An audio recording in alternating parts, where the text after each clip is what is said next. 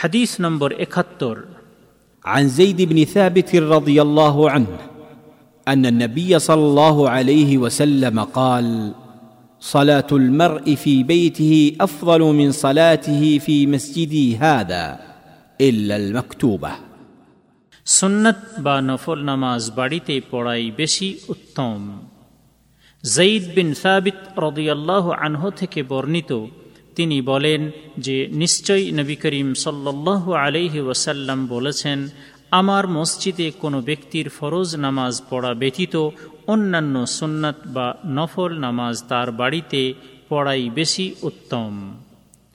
সোনান আবু দাউদ, হাদিস নম্বর এক হাজার চুয়াল্লিশ এবং শাহেহ বুখারি, হাদিস নম্বর সাতশো একত্রিশের অংশবিশেষ। তবে হাদিসের শব্দগুলি সোনান আবু দাউদ থেকে নেওয়া হয়েছে। আল্লামা নাসরুদ্দিন আল আলবানী এই হাদিসটিকে সহেহ বলেছেন। এই হাদিস বর্ণনাকারী সাহাবির পরিচয়।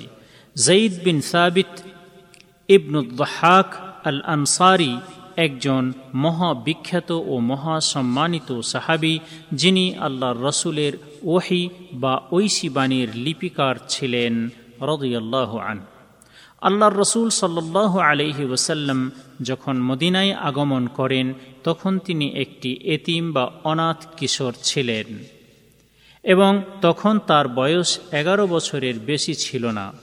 সেই সময় তার পরিবারের লোকজন যখন ইসলাম ধর্ম গ্রহণ করেছিলেন, তখন তিনিও তাদের সাথে সাথে ইসলাম ধর্ম গ্রহণ করেছিলেন। আল্লাহ রসুল সাল্লাহ আলহি ওসাল্লাম যখন তার মধ্যে দেখতে পেলেন জ্ঞানার্জন শিক্ষা দীক্ষা, শাস্ত্রাদি অধ্যয়ন ও লেখাপড়ার আগ্রহ, জ্ঞান সংরক্ষণের যোগ্যতা ও সঠিক বোধশক্তি এবং বিদ্যার্জনের কামনা, তখন তিনি তাকে ওই সমস্ত ওহি বা ওই শিবাণীর লিপিবদ্ধ করার জন্য নিয়োগ করলেন।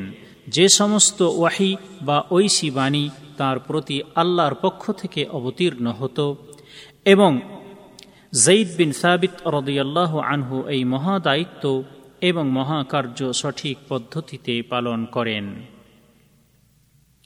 আল্লাহর রসুল সাল্লাহ আলিহি ওসাল্লাম আবার যখন পৃথিবীর বিভিন্ন রাজা ও নেতাদেরকে ইসলাম গ্রহণের জন্য লিখিত দাওয়াত দানের ইচ্ছা পোষণ করেন, তখন তিনি জঈদ বিন সাবিত রদিয়াল্লাহ আনহুকে সেই সমস্ত রাজা ও নেতাদের কতকগুলি ভাষা, শিক্ষা ও ভাষার জ্ঞান লাভ করার আদেশ প্রদান করেন।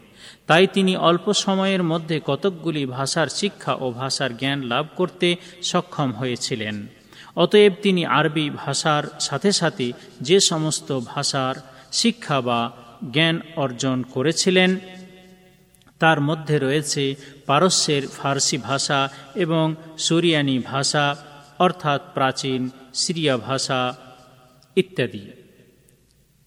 জঈদ বিন সাবিত রদিয়াল্লাহ আনহর মহাগুণাবলী ছিল তার জ্ঞান ও সাহিত্যের দ্বারা তিনি মদিনা শহরের মধ্যে উচ্চ মর্যাদার অধিকারী হয়েছিলেন এবং সকল মুসলিমগণের মধ্যেও তিনি সম্মান ও শ্রদ্ধার পাত্র ছিলেন। কেননা সাধারণভাবে ছিলেন তিনি মহাজ্ঞানী, মহাবুদ্ধিমান এবং পবিত্র কোরআনের রক্ষক ও হাফেজ। তিনি আল্লাহর রসুল সাল্লাহ আলহি ওসাল্লামের কাছ থেকে হাদিস বর্ণনাও করেছেন এবং তার কাছ থেকে পবিত্র কোরআনের জ্ঞান লাভ করেছেন।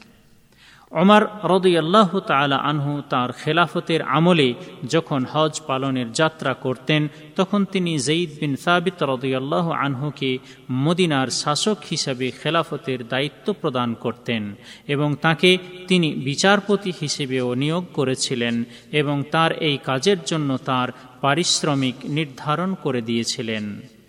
আবু বকর ও উসমান রদিয়াল্লাহ আনহুমার খেলাফতের আমলে জঈদ বিন সাবিত রদিয়াল্লাহ আনহু তার সাথী ও সহচরদের সঙ্গে পবিত্র কোরআন একত্রিত করণের মহা দায়িত্ব পালন করেছেন।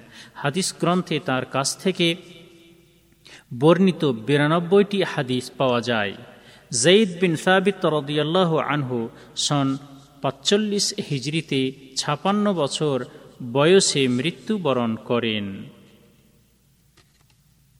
এই বিষয়ে অন্য উক্তিও রয়েছে।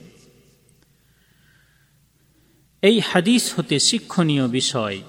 এক এই হাদিসটির দ্বারা প্রমাণিত হয় যে বাড়িতে নফল বা সুন্নত নামাজ পড়া বেশি উত্তম, কেননা বাড়িতে নফল বা সুন্নত নামাজ পড়ার মাধ্যমে একনিষ্ঠতা ও একাগ্রতা এবং বিনয় নম্রতা উত্তম পন্থায় বজায় রাখা যায় এবং লৌকিকতা থেকে বেশি দূরে থাকা যায়।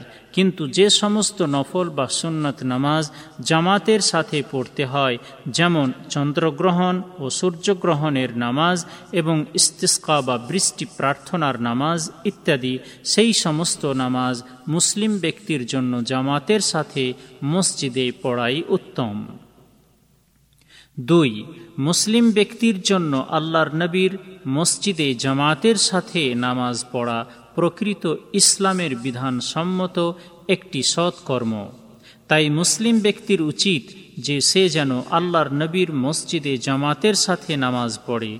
অনুরূপভাবে যে সমস্ত নামাজ প্রকৃত ইসলামের বিধানসম্মত জামাতের সাথে পড়া প্রযোজ্য, যেমন ঈদের নামাজ, ইস্তিস্কা বা বৃষ্টি প্রার্থনার নামাজ, চন্দ্রগ্রহণ ও সূর্যগ্রহণের নামাজ এবং তারাবির নামাজ।